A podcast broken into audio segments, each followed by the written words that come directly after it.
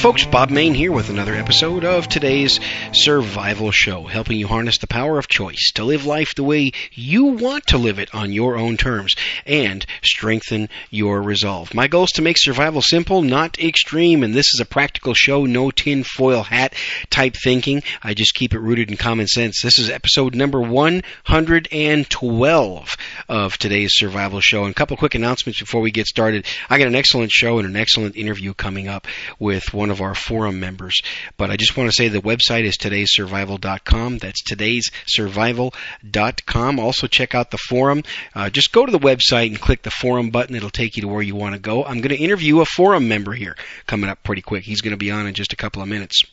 And I just want to let you know that the, that the subject is going to be emergency communications. We're going to talk about CB radios and ham radios and a little bit of um, personal radios and GMRS and MURS radios and so forth, and their application for uh, disaster communications post disaster and pre disaster. Now, recently I asked um, Isaac, uh, Isaac Goldman, who's going to come on the show here with me in a minute, I asked him to lead a chat night. For those of you who have not participated in one of our today's Survival Forum chat nights, I want to let you know this is no ordinary chat room. We pick a topic and we talk about it. We keep it short, sweet. We don't tolerate a lot of people coming in that don't want to contribute, but we definitely invite you to uh, get in on our next chat night. I think the next one we're going to have is going to be next Sunday night.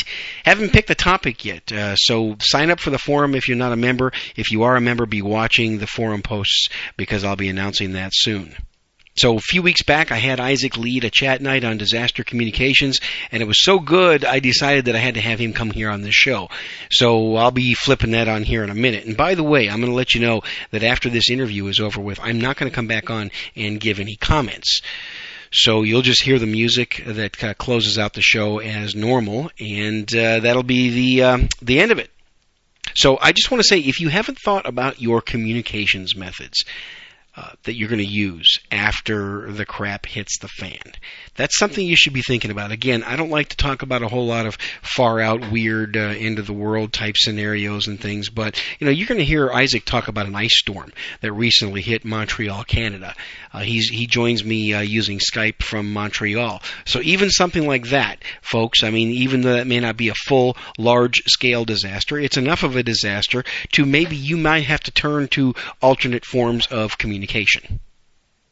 And so that's what we're going to talk about alternate forms of communication the crap has hit the fan. There's no cell phones. There's no internet service and so forth. How are you going to communicate? How are you going to get the word out? How are you going to talk to each other about rallying points and supplies and what's going on with weather events and what's going on with uh, rioters and looters in the area and so forth? There's a whole host of things that you could be talking to each other about, but you have to have a way to communicate.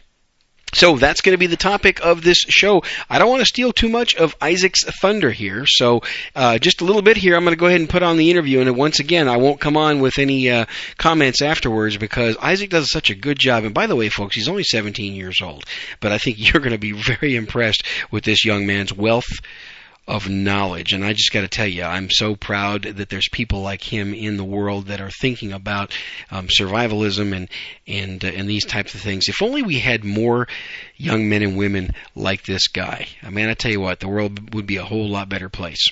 So that's it. Before I bring him on, I just want to say, folks, uh, please support the show if you can. Uh, this is not my full time job. I do this for free, and I'm always going to make these podcasts free for you.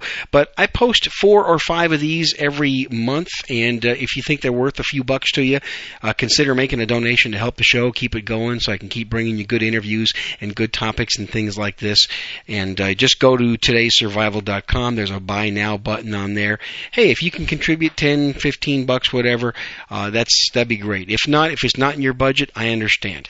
Uh, it's very important that you stay out of debt, don't get into debt, use your money for preparations. But if it's you find it within your heart to do something like that, go to todaysurvival.com and use the buy now button. Uh, that's it pretty much, folks, I don't like to make this show real commercial. It's not about the money. I do this to have fun and to help people. So here we go. I'm going to play 15 seconds worth of music. And uh, Isaac's going to come on and talk about emergency communications. Thanks for tuning in to episode number 112, folks, where it's my goal to help you harness the power of choice and keep things practical and talk about how you're going to communicate, how you're going to strengthen your resolve after a disaster and be able to communicate with each other. So, thanks for tuning in to episode number 112. Don't go away because after this 15 second musical interlude, I'll bring Isaac Goldman, also known as Atomic 17, from today's Survival Show Forum. Here you go.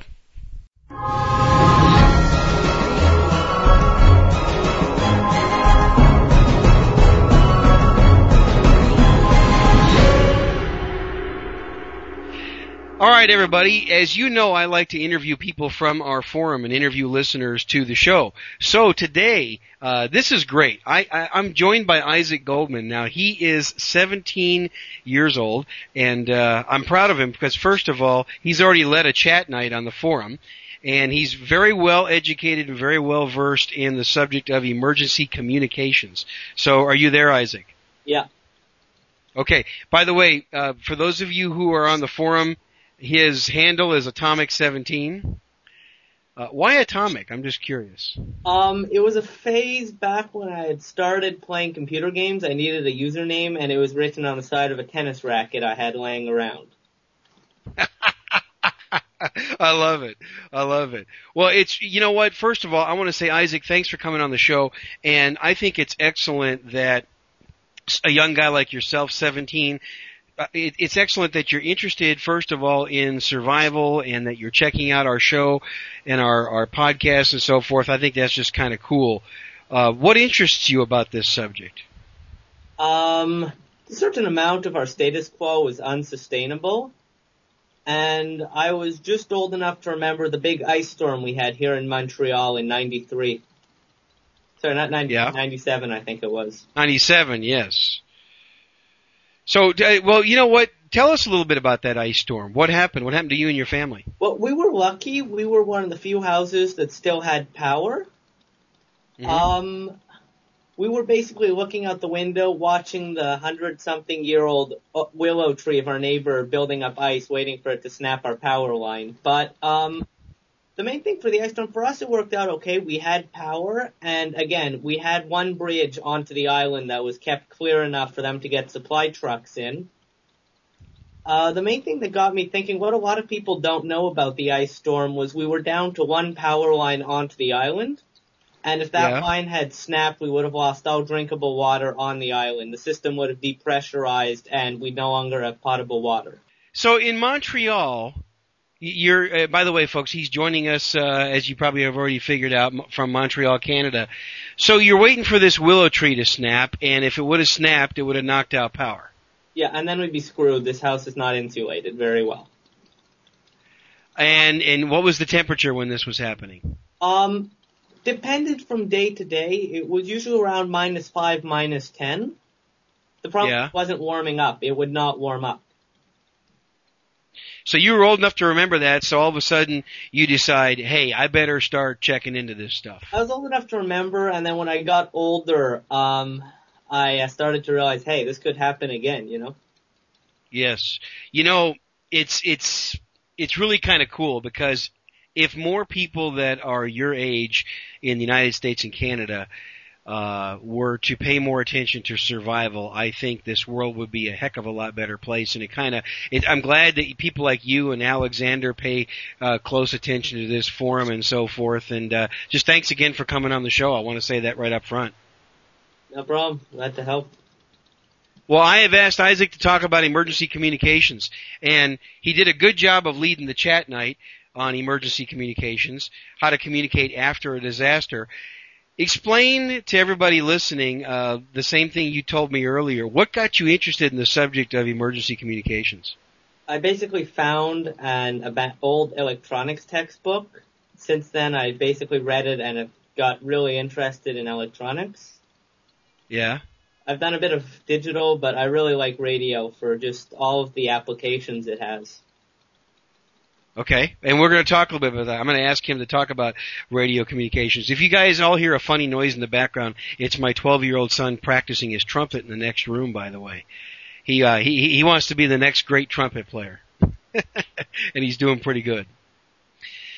So Isaac, let's start. I want to talk to you about CBs versus ham radios. We talked a little bit about this during the chat night, but uh, if you're going to tell, if you're going to give some advice to the average person that's getting into preparedness, CB or ham, what would you recommend and why?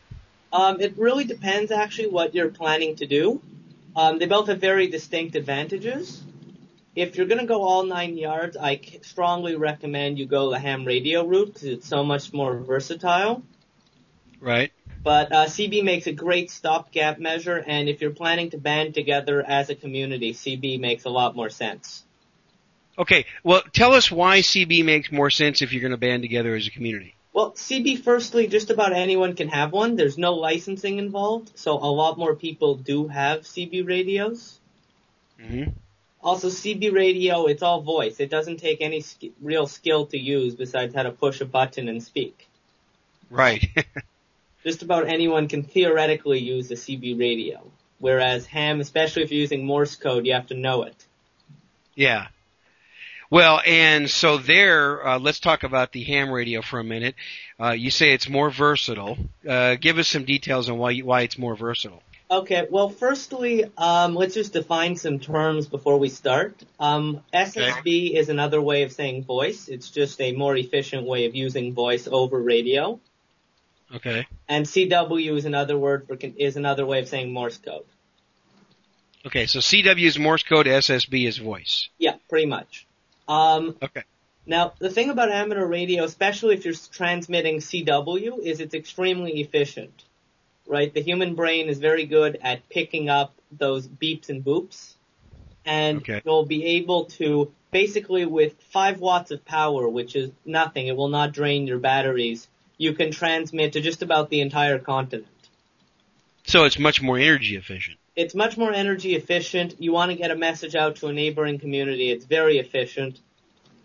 Very easy to use also once you know what you're doing. Okay, but let's talk about post-disaster scenario. Uh, it seems to me, correct me if I'm wrong, don't be afraid to, to set me straight, but it seems to me more people are likely to have CBs than hams. Yeah, more people are likely to have CBs. But again, okay. there's ham radio, especially transmitting Morse code. The design simplicity is just such, it's so advanced as far as making it as simple as possible. You could easily stockpile a bunch of CW transmitters if you wanted to. And with a CW, you can get a couple th- hundred, couple thousand miles easily. Yeah, no kidding, huh?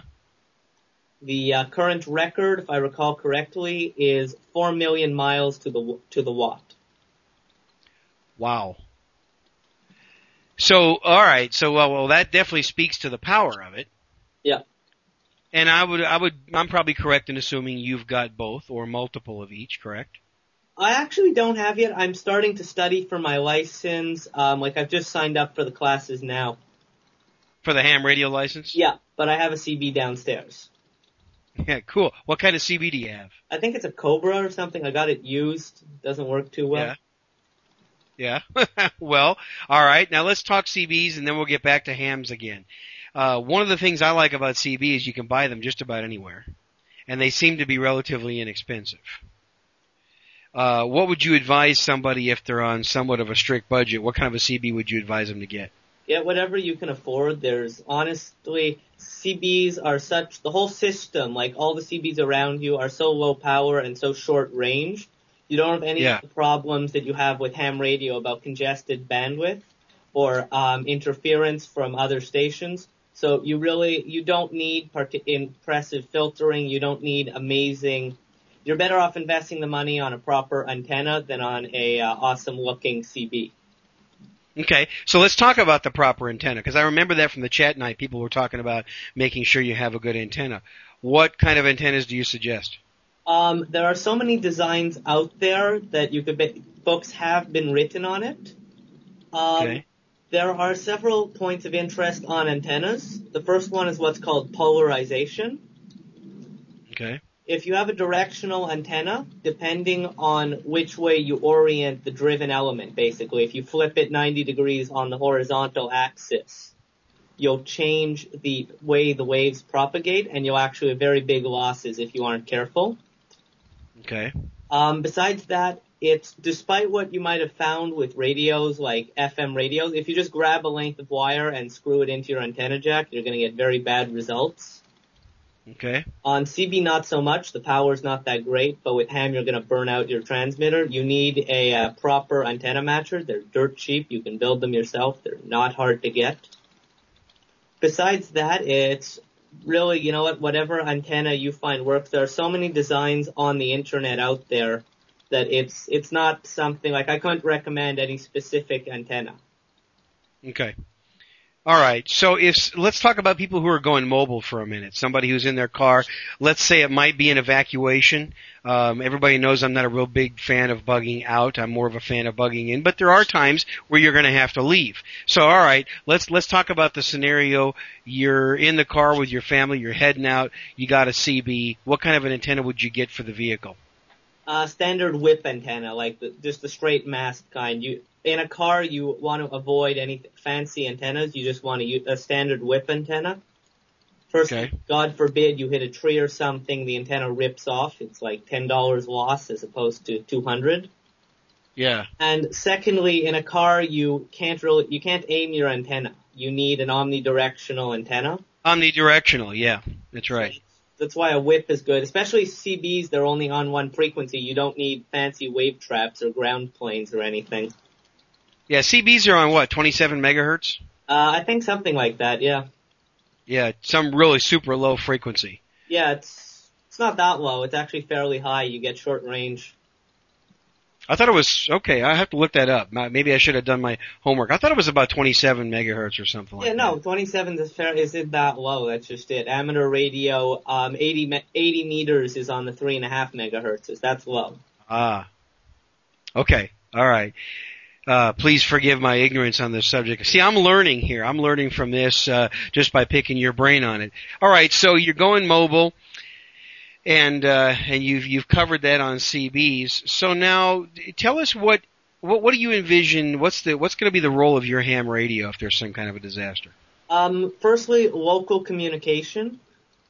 Mm-hmm. Um, we didn't go into it on chat night, but cell phones and landlines are going to be unreliable at best. Uh, yeah. Well, that's probably true.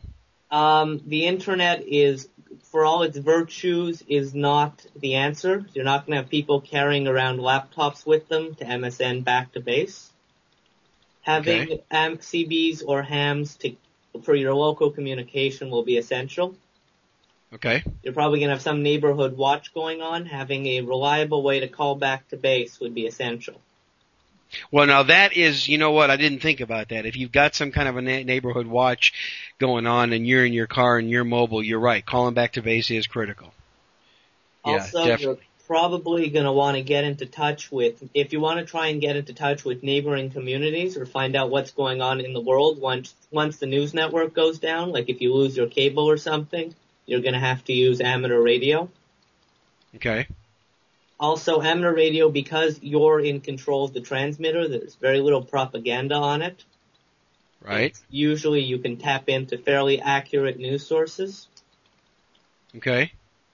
and it can't be shut down by the government very effectively. There's Well, now that's key. That's very important right there.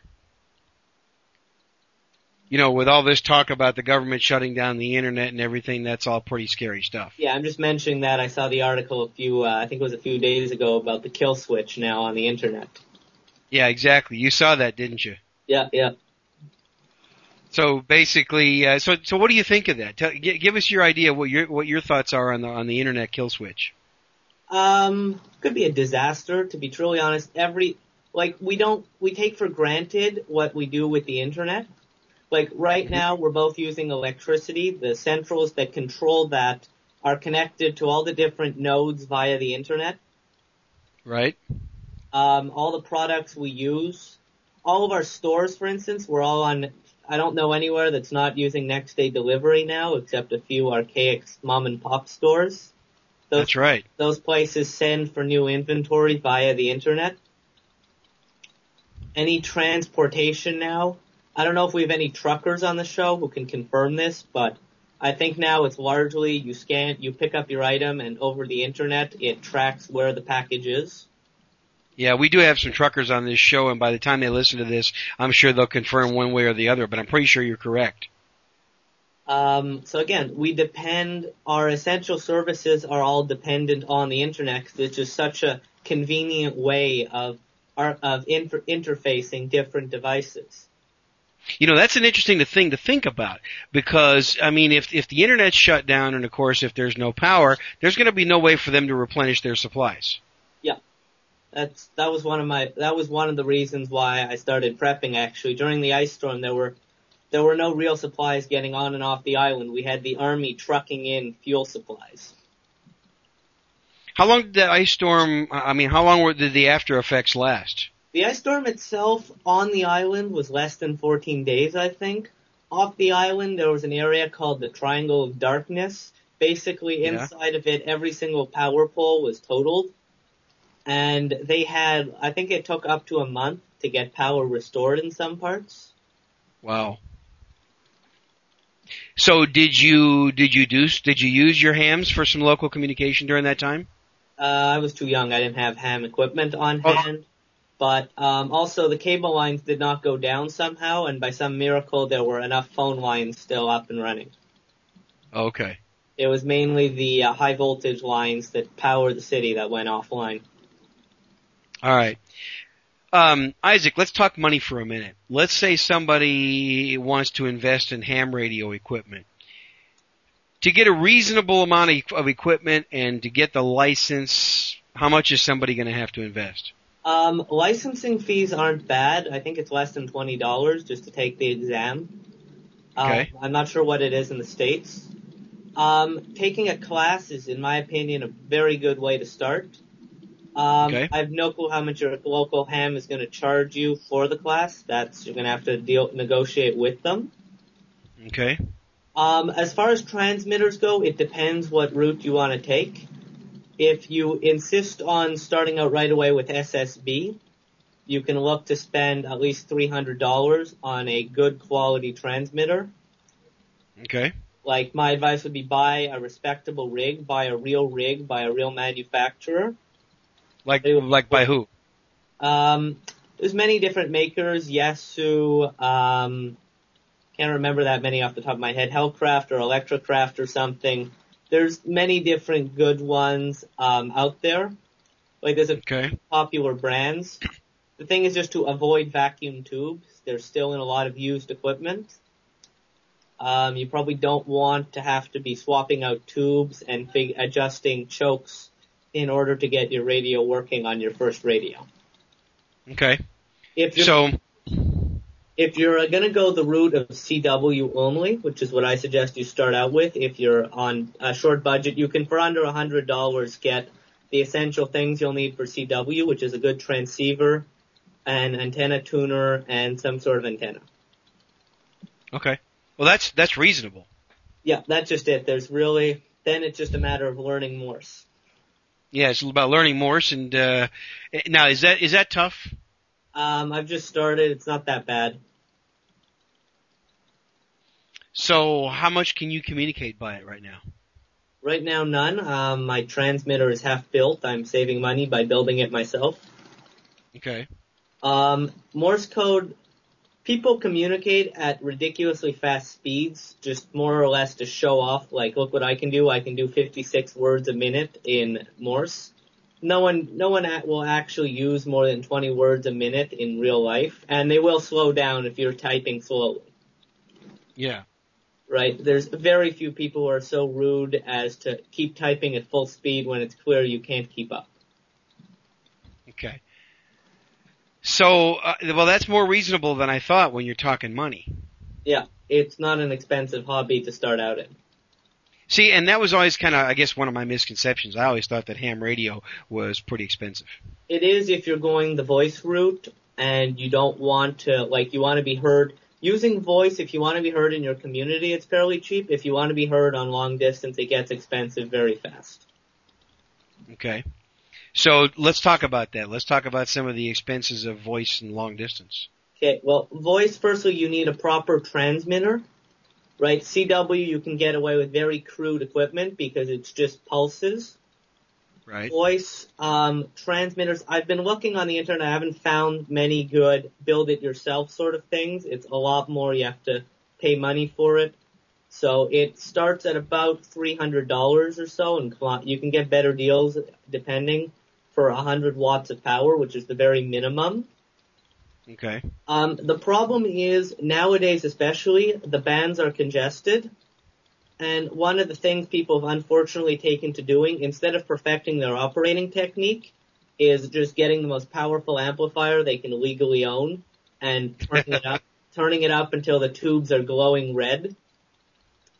So you end Okay. up you end up with people running at one and a half thousand watts and just blasting out, out in up kilowatt alley as they call it on the 40 meters, trying mm-hmm. to basically over overpower at smaller stations in their rush to get the call in, or just unintentionally tying up a ridiculous amount of bandwidth because no one else can use it.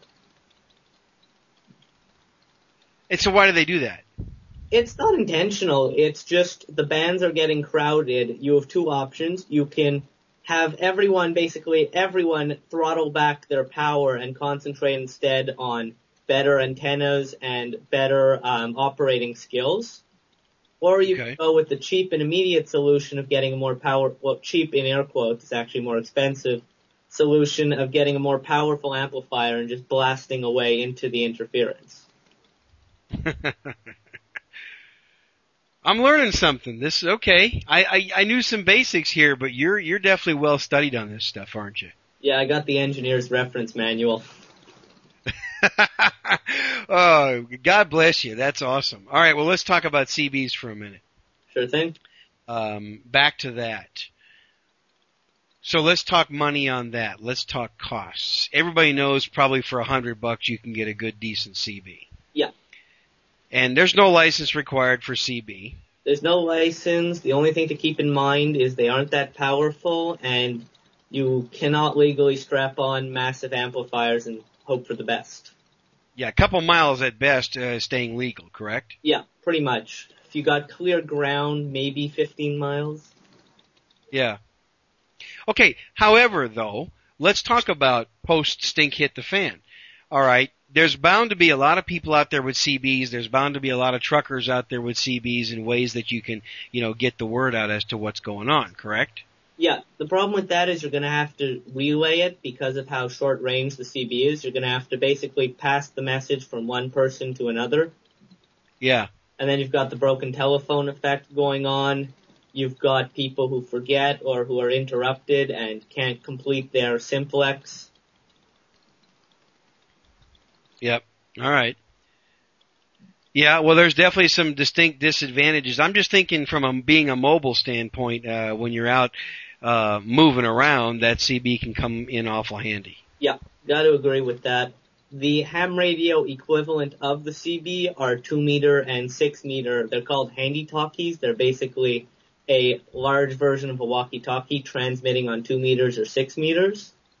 Okay. Um, the problem with that is 2 meters and 6 meters, um, there's a lot of repeaters out there because they're such short range devices, and those repeaters are going to be offline in a prolonged disaster. Or if they're not offline, you're not going to be allowed to use them because they'll be reserved by FEMA or by your local ham radio disaster or su- support team. Okay. Now, okay, so getting back to CBs, do you think there's a danger of CBs being unusable at some point? Um, the amount of power they draw is pretty low. Um, the only real danger with CB, also CBs, you aren't like that likely to get tracked down because you can operate mobile and you don't have a distinctive call sign. Right. So I cannot honestly, unless there's horrible um, electromagnetic problems, I cannot see any reason why CBs would not be usable. How usable is open to interpretation, but just usable, I think they would always be. Well, you know, I kind of like what you brought up. I like the fact that they're not very traceable. Yeah. I mean, I like that. I mean, that's that's got to be a benefit. Um, it is. I'd like to think my government's on my side, no matter how much they act to the contrary. But yeah, theoretically, a CB, you're not tra- you're not as easily traceable. Isaac, I'll tell you, as you get older, you will realize that the government's not as much on your side as you think that they probably are. I'd like to think they are regardless, but yeah, you're probably right on that. Well, I don't mean to be cynical, but I, you know, I tell you what, I, I used to be, I used to have this Pollyanna view about about the government, and uh, and no longer. Just wait, let's let's give you another twenty years, and we'll do a, a podcast again and, and see what you think about the Yeah, government. Now, I mean, the Canadian government, I don't know, it might be a little friendlier, We're but a little uh, friendlier. We're a lot more, as a friend, we suggest you do this, as opposed to you have to do this sort of thing. yeah. And yeah. our government's a lot more in check. We do have a non-confidence vote. I'm just, I'm just, I, you know, I struggle every every day with the thought of trusting in in the United States government, and you know, uh, just by saying that, I'm probably now uh, being listened to, and I'm on somebody's uh, watch list or Yeah, listen list We're here. listened in. yeah, no kidding. But uh, uh, and don't anybody get the wrong idea. I'm not anti-government. I just. Uh, you know, with the disasters that we've had here in the states in the last ten years, and I just I see how the government has, has screwed things up so bad. Uh, it's just unsettling to me. Well, it's not so much they screwed things up so bad. They're completely unprepared for them. Like every time we demand more and more services that they could not originally provide, you know? Yeah, yeah. Um, what are the power power requirements for ham radio? Depends what you're doing. Um, like I said before, if you're transmitting CW, 5 watts is more than enough to do anything you could possibly want to do. Yeah, Um, using SSB, um, 100 watts is plenty for what for transmitting on your continent. If you're planning to go cross continent or to a diff- completely different intercontinent, you're going to need more than 100 watts. okay. Um, just to transmit to your local community, though, 25 watts to 100 watts will be plenty. So let's talk about after a disaster then. How do you plan on powering your ham radio? Uh, let's say an ice storm came through and you had no power. Um, we have a backup generator, though I don't like using it because it advertises the fact that we have power. Right? Um, I have automotive batteries would work well, like 12 volt batteries. Okay. Especially on CW, you need so little power to make a, Q- a contact that it really doesn't take. It's not going to drain your batteries particularly fast. So any decent automotive battery is going to work. Any decent 12 volt battery, assuming your radio is designed for 12 volts, what you have to be careful of, the high powered amplifiers are designed for 220 volts, and it's so much current that if you connected it to a battery, it would probably last 10 seconds. Right? Um, but yeah, a general, if it's designed for 12 volts, and most of them are, they'll work fine off a battery. You just gotta keep How it- many, uh, sorry, you're gonna, just, just, I'm just curious, how many amp hours are they pulling? um, at 100 watts, 12 volts, that's 100 watts, that's 100, let's see, watts is volts times amps, so you'd be pulling 100 over 12 amps at full transmitting power. Okay, so you're pulling about 8 amps. Um, actually, no. Um, that's how much you would be pulling at what's called peak power. At peak, yeah. But there's different transmitting modes, right? There's FM, which is what we're used to on the radio. There's also the various derivatives of AM, such as SSB, which are what are called. Now, the thing about FM, it's what's called 100% duty cycle. You're always pulling your peak current. With SSB, you're actually a lot of the time using a lot less than your full current power. Okay. So depending on dep- like depending on what words you use, you could pull your full eight amps. You could end up with considerably less, and when you receive, you're pulling almost zero. So that's why any decent 12 volt car battery source is going to work. Yeah, any decent 12 volt battery will work fine. Yeah.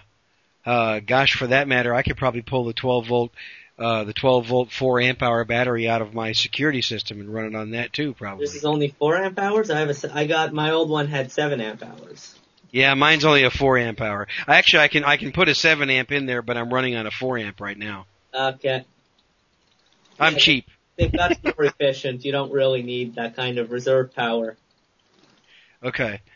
And same with the CB, right? You can power it off of the same. Yeah, CB, I'm not sure how much power you'd be drawing, um, but yeah, same thing. It'll last quite a while.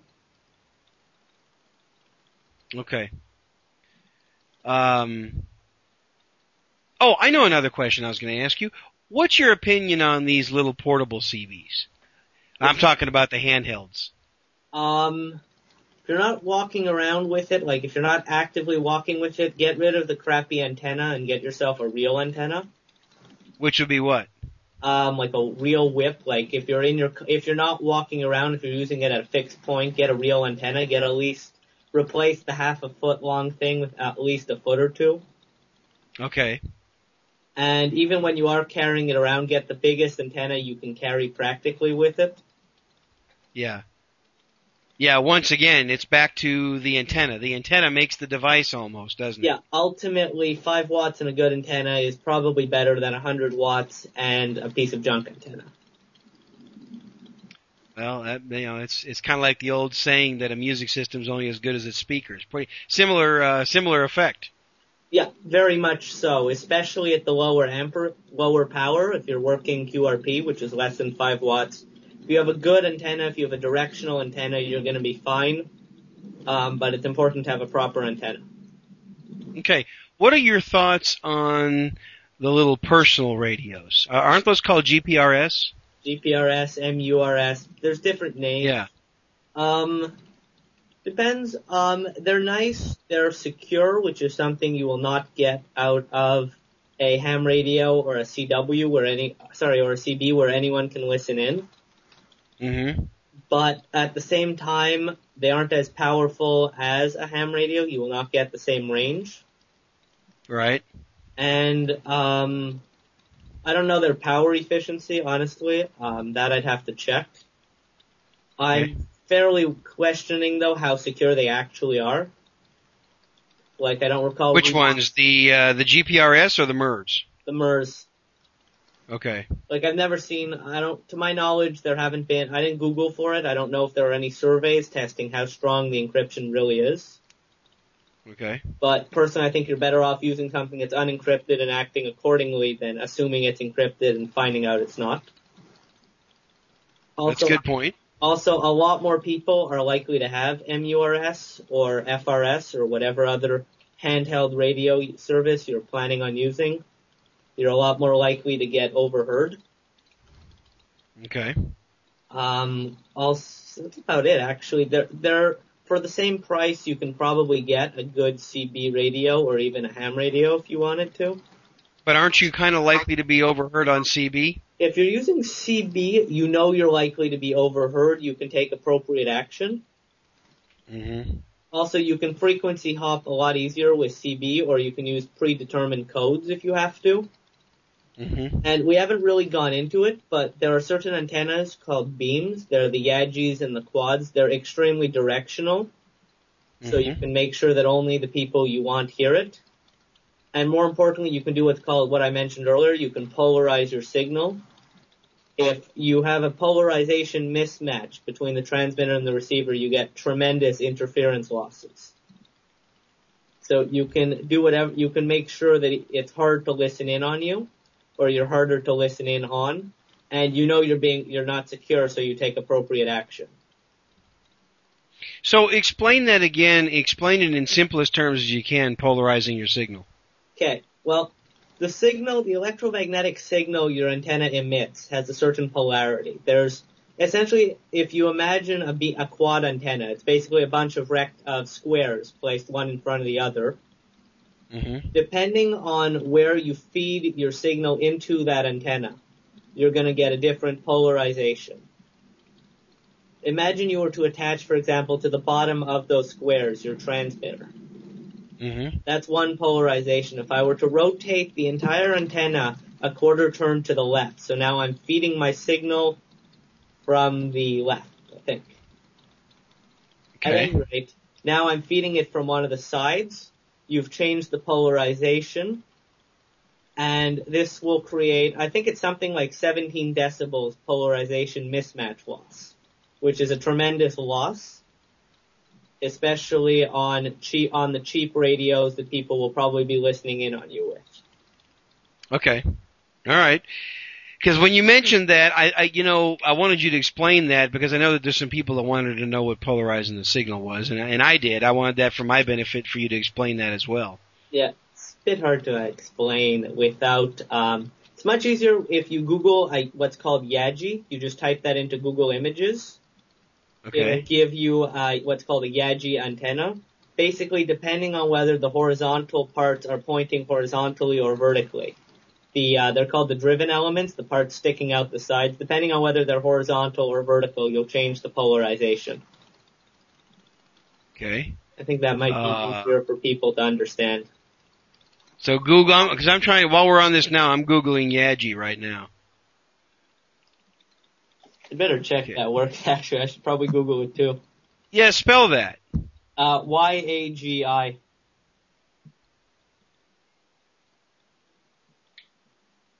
Ah, all right.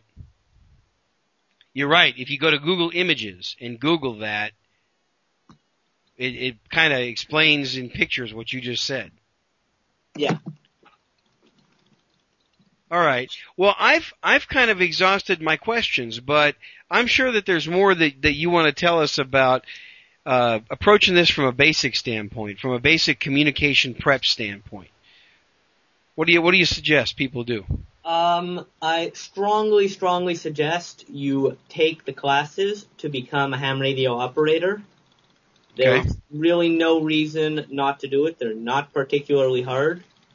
Um, to my credit, I did know a fair bit of electronics about it before, but most of what I learned was on a six-hour flight to London and the return trip. Okay, that's great. Yeah, yeah. I couldn't sleep. Um, what else? What else would there be? Um, receiver design is a fairly interesting uh, topic. There's a lot that can be said about it, and there's probably about 20 people who will listen to this show and write in that no, my design is the best, or whatever I'm running with is the best receiver you could possibly have. Right. Um, pers- so again, it's an everlasting battle. Personally, I think the best. The problem is basically the best design for post stink hit the fan is probably the most aggravating design for pre-stink hit the fan.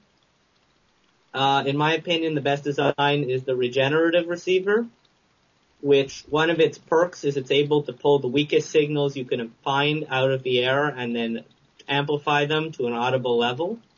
Yeah, bumps it up, doesn't it? Yeah, it's got it's got amazing gain. The only problem is it's a it's a pain to use nowadays on the congested bands you end up with all sorts of overloads or uh, interference or opposite sideband related issues.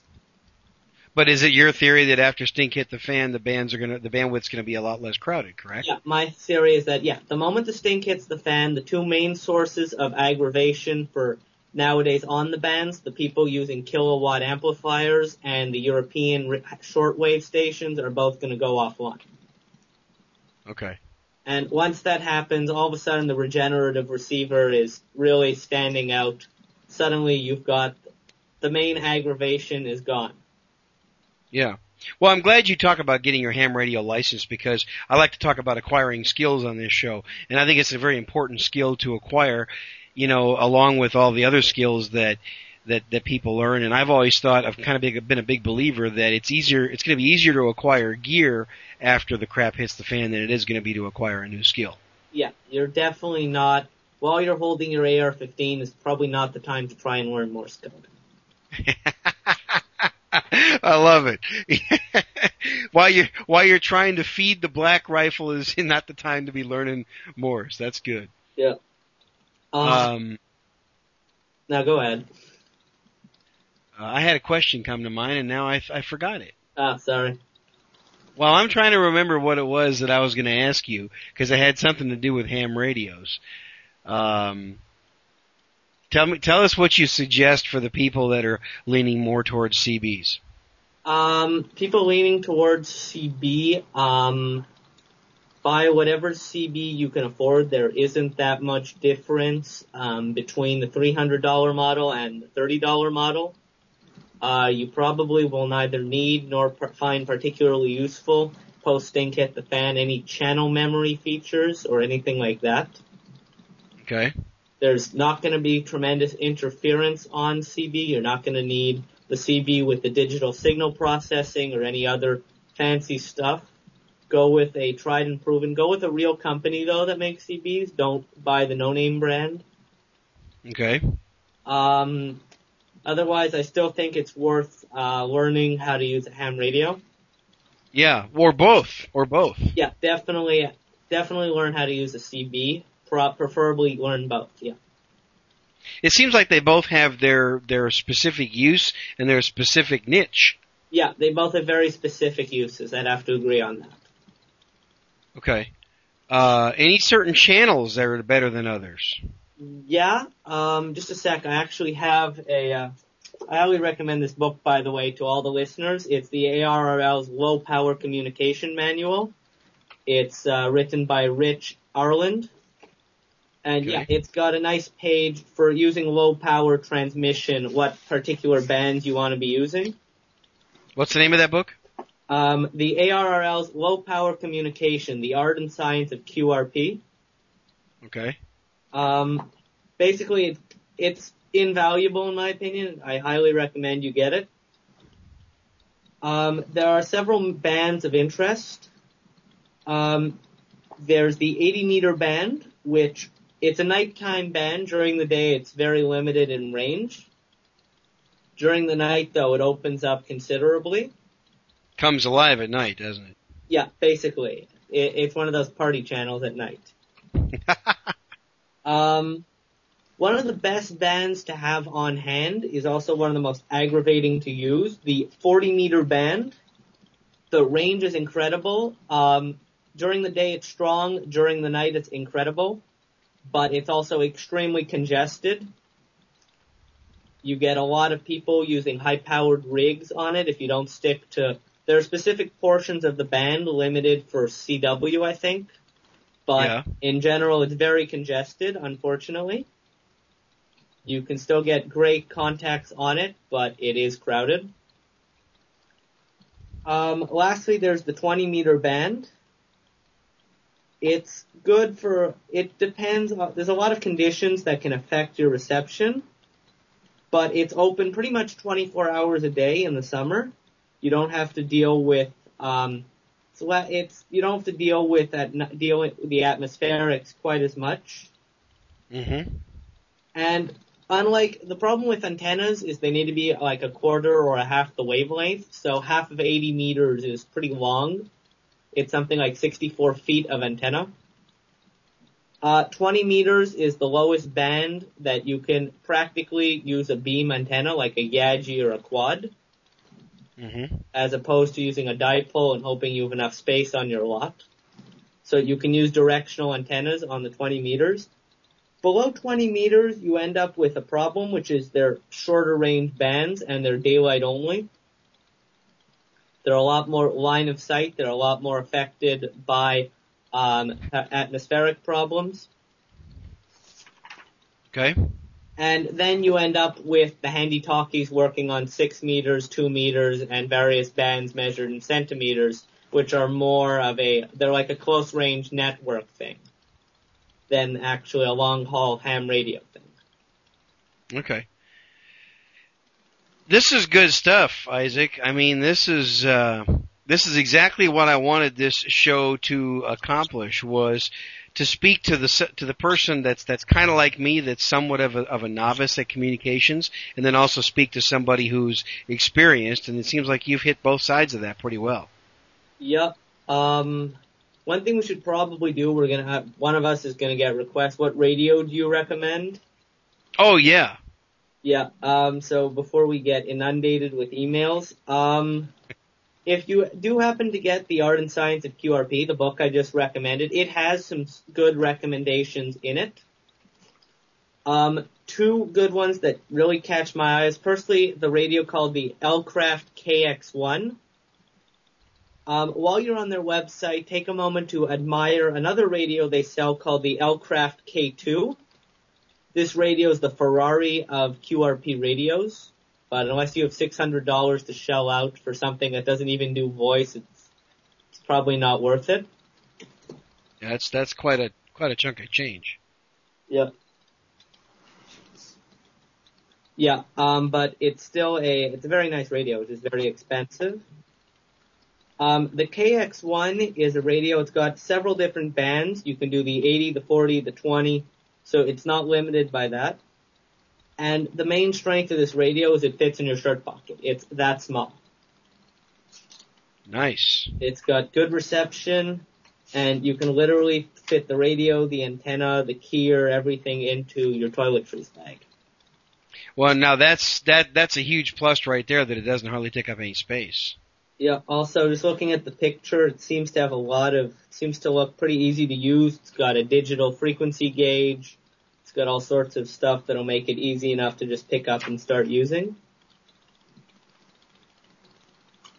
Okay. Um, the other one that caught my eye is the Oak Hills Research OHR 100. This thing is also tiny. It's maybe two AA batteries by two AA batteries wide. So it's tiny. Um, yeah, that's. It's pretty small. Uh, the review, the main strength on this thing is they've gone to great pains in designing it to make sure that the receiver is very quiet so you can pick up a lot of weak signals without having to deal with interference from your own receiver. Okay. Good stuff. Say the name of that book again one more time for everybody. Sure thing. It's the ARRL's Low Power Communication, The Art and Science of QRP by Rich Arland. I'm gonna I'm gonna find that and link to it in the show notes as well. Yep. Well, Isaac, this has been great. I got a feeling we're going to have to do a part two because I'm sure there's going to be a lot of questions, and I'll start a thread on the forum about it as well. Yeah. And I'm sure once once we get a thread going and start looking at some of the questions, we may have to do a part two on this. Yep, we may have to, but I got nothing else to do. oh, come on. Well, first of all, I got to say once again, I am so impressed. Uh, a guy like you, young guy like you, 17 years old. I mean, this is great. Your your knowledge in this subject is quite impressive, my friend. Yep.